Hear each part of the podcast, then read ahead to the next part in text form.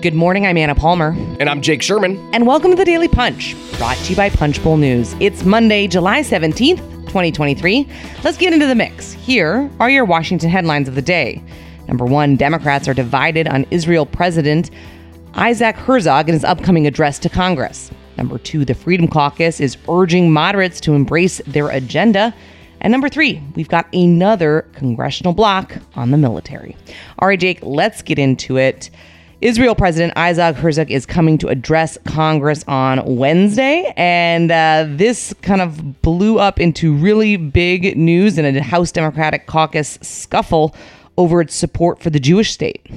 Yeah, Anna, and welcome back. We haven't done the podcast together for a little bit, so here we are back, uh, bringing the uh, the uh, crew back together, I guess. Um, so here's what happened: Pramila Jayapal speaking at a uh, conference, um, uh, a I think Netroots Nation, a kind of a progressive uh, conference. She said the Israeli state is racist. Now this has caused a massive, massive fight in the House Democratic Caucus, which saw uh, Josh Gottheimer and Debbie Wasserman Schultz and a bunch of other Jewish members of the House Democratic Caucus released a statement criticizing her, and the House Democratic leadership, uh, in a rare move, issued a statement saying the Israeli state is not racist. Now, this comes the week that uh, Isaac Herzog is coming to Washington. Um, he is the president of Israel, uh, a ceremonial figure for the most part. This is a big moment as the Israeli state celebrates its 75th anniversary. Um, Kevin McCarthy went to Israel, obviously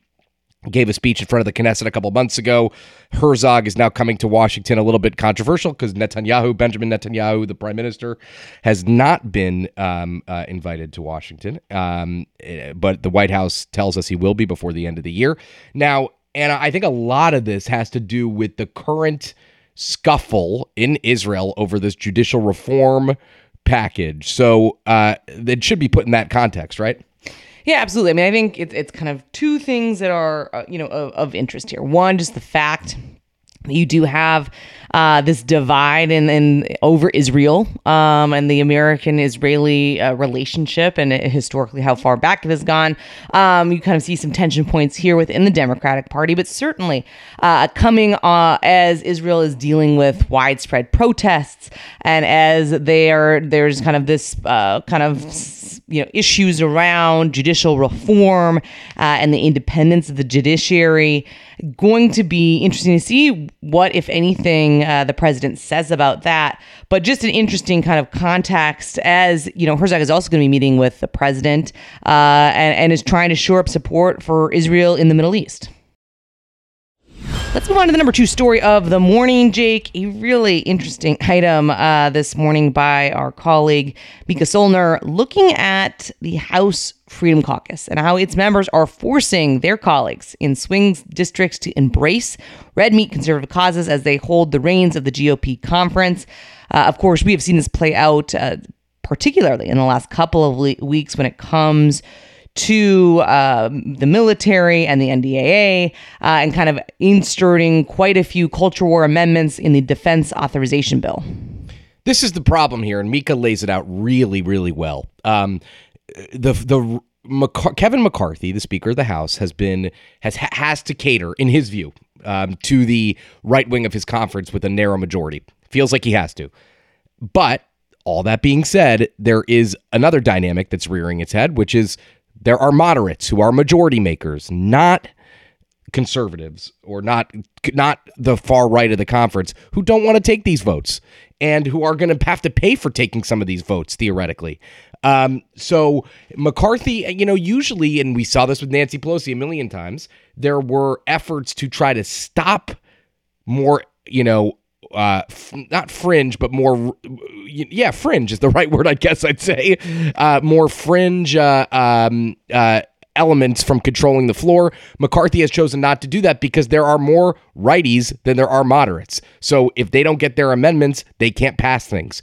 Instead of trying to tamp that down, he lets that go, and it's created this tension point between the right and the middle of the conference, and something that's that that you know is going to rear its head in the elections, in the in the midterm ele- the not the midterm elections, the 2024 congressional elections, which by the way are only 16 months away, uh, and less than 16 months away. So this is something that we've seen since 2010, uh, and we've had to uh, every Republican speaker has to uh, deal with this because this is just how the Republican conference is, and this is how McCarthy's dealing with it, which is probably, uh, you know, I would say less effective.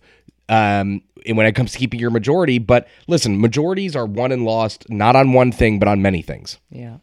No, I agree with you. I think the interesting thing here, too, though, really is the decision by McCarthy, right? Like, yes, the Freedom Caucus, the fact that they're trying to push some of these uh, culture war amendments, not surprising to me.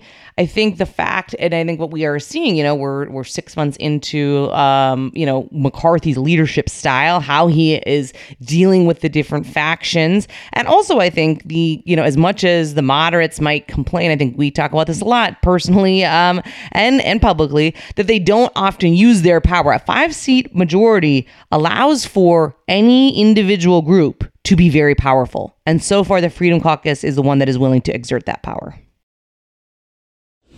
All right, let's move on to the number three story of the morning. A very interesting item by Andrew Desiderio, who's all over uh, defense uh, and, and, funding and, and some of the issues that we've been covering for the past months around military promotions. But now he's got an item about House Armed Service Committee Chair Mike Rogers, the Republican from that key state of Alabama, blocking all Defense Department reprogramming requests in order to force a final decision on the U.S. Space Command headquarters.